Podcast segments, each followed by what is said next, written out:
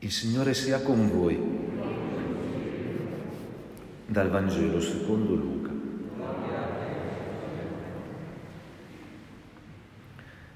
In quel tempo Gesù, disceso con i dodici, si fermò in un luogo pianeggiante. C'era gran folla di suoi discepoli e gran moltitudine di gente da tutta la Giudea, da Gerusalemme e dal litorale di Tiro e di Sidone.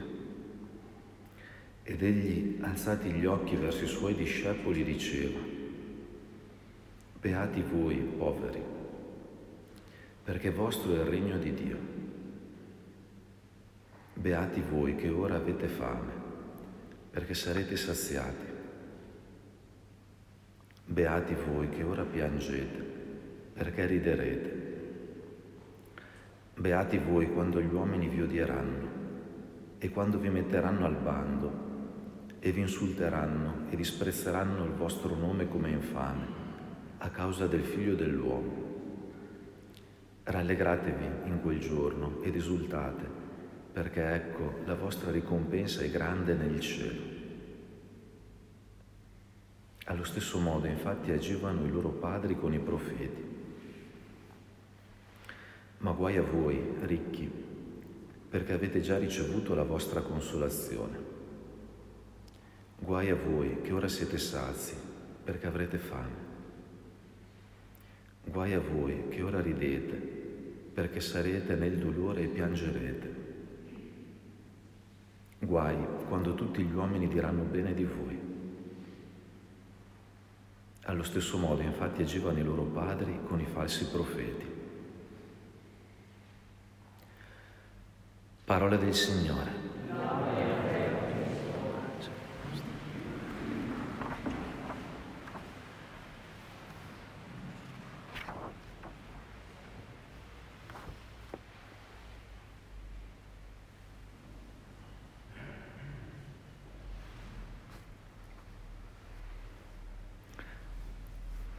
Me impressiona sempre molto questa parola che abbiamo ascoltato dal profeta Geremia. Così dice il Signore, maledetto l'uomo. Quindi il Signore può anche maledire, non solo benedire. Già questa cosa forse ogni tanto ci sorprende. Maledetto l'uomo che confida nell'uomo. E poi descrive la sua condizione non vedrà venire il bene. E invece benedetto l'uomo che confida nel Signore e il Signore è la sua fiducia, perché è come un albero che porta sempre frutto, perché è vicino a un corso d'acqua e anche quando viene il caldo le sue foglie rimangono verdi. Maledetto l'uomo che confida nell'uomo perché non vede venire il bene e benedetto l'uomo che confida nel Signore perché è come un albero che porta sempre frutti. È una distinzione netta, forte, che poi abbiamo anche pregato nel Salmo, il primo Salmo che apre il libro del Salterio e che distingue nettamente tra l'uomo giusto, che appunto è come un albero che porta sempre frutto, e invece il malvagio, che viene disperso senza frutto.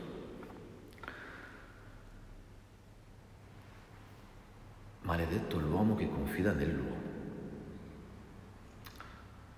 È quello che a volte abbiamo sentito o forse abbiamo persino detto nell'educazione, e fidarsi è bene, ma non fidarsi meglio. È questo che sta dicendo Dio attraverso Geremia, di non fidarsi, meglio non fidarsi.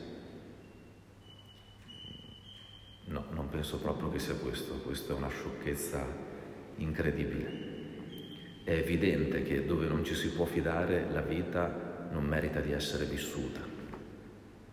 Dove due coniugi non si possono fidare reciprocamente, dove non esista fiducia tra fratelli o tra amici, quella vita è un inferno. l'inizio di un inferno. Non può essere questo che vuole il Signore, evidentemente. Maledetto l'uomo che confida nell'uomo, cosa vuol dire? Dove pongo il fondamento per dire che la mia vita è una buona vita, una vita bella, una vita fruttuosa, perché questo vuole il Signore, che la nostra vita sia fruttuosa.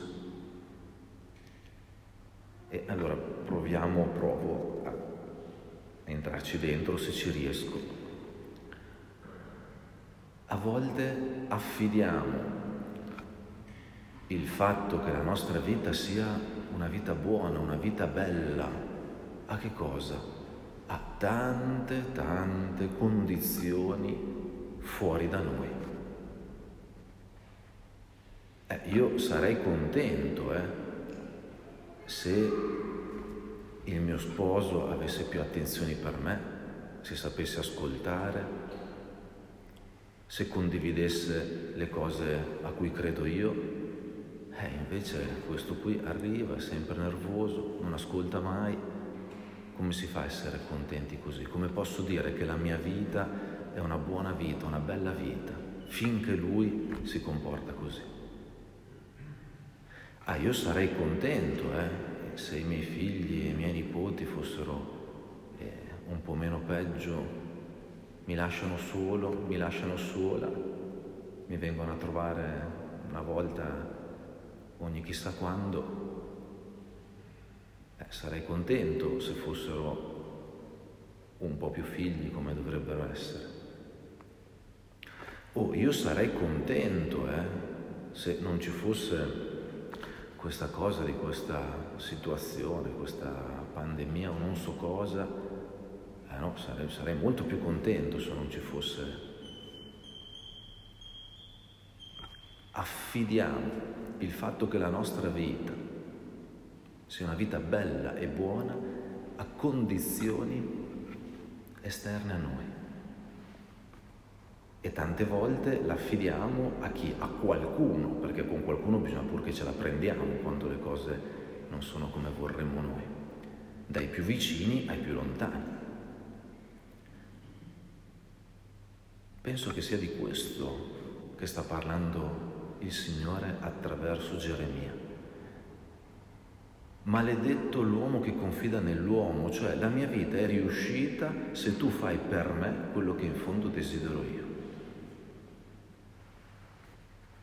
Se i politici fossero buoni politici, se i miei eh, colleghi di lavoro fossero più rispettosi, se mia moglie, se mio marito, se i preti fossero un po' più e attenti, accoglienti a questa situazione, a quell'altra situazione, se la Chiesa, se tu, se tu, se tu, allora forse, chissà quando, la mia vita sarebbe una vita piena. E non ho, col cavolo che così. Sei maledetto. Quando tu confidi cioè appoggi il frutto della tua vita sul fatto che il bene della tua vita dipende da condizioni che altri dovrebbero creare per te, sei maledetto. Da Dio, mica da Don Sergio. Eh.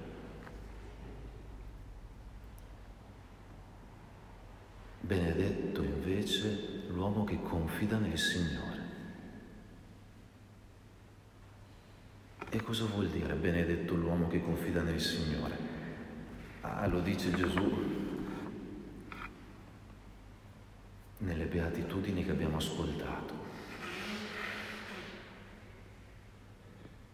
Il nostro pensiero è, diciamocelo perché poi bisogna che ce lo diciamo, a partire da me, eh, il nostro pensiero è sarei beato se potessi disporre di un po' più di cose sarei beato se non avessi fame, se non avessi timore di non poter sostenere eh, me stesso, le persone che attorno. Sarei beato se fossi qua a ridermela e non conoscessi le lacrime della sofferenza, della solitudine, dell'abbandono. Sarei beato se parlassero bene di me, se fossi stimato, riconosciuto. Questo è il nostro pensiero, questo è il mio pensiero ma certamente non è il pensiero di Gesù, che è da tutt'altra parte.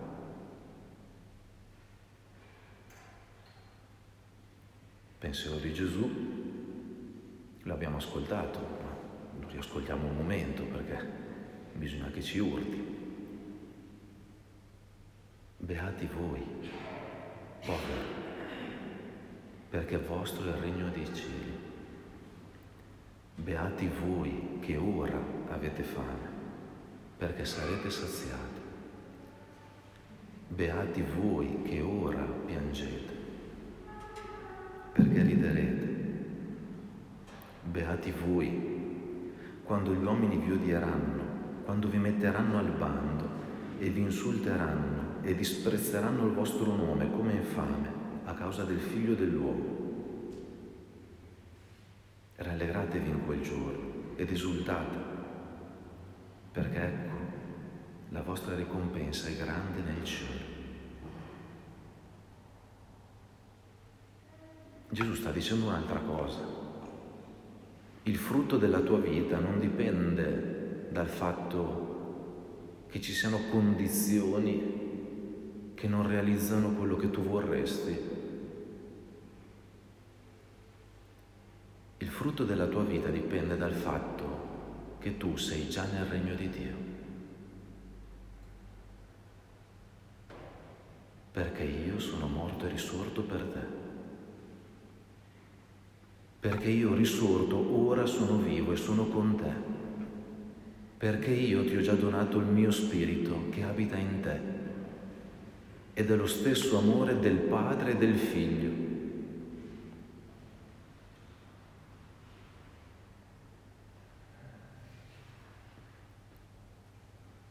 sei benedetto, sei benedetto quando riconosci che io sono qui ora con te e per te, sei benedetto in qualunque situazione ti trovi e la tua vita è fruttuosa se vivi da benedetto, da beato, così.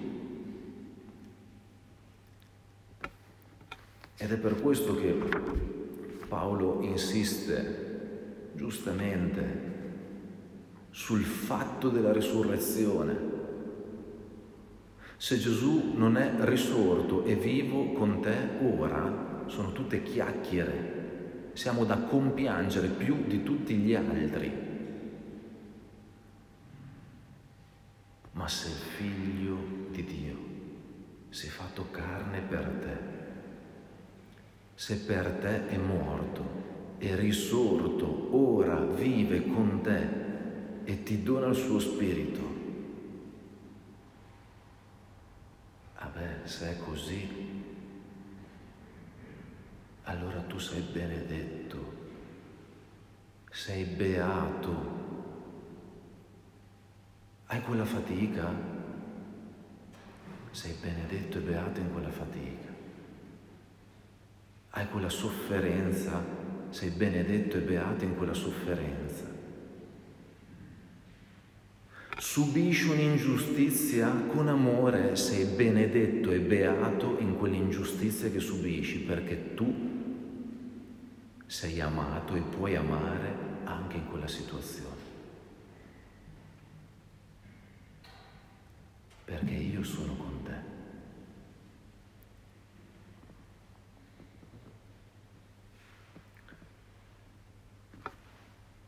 Ce lo possiamo chiedere ciascuno di noi.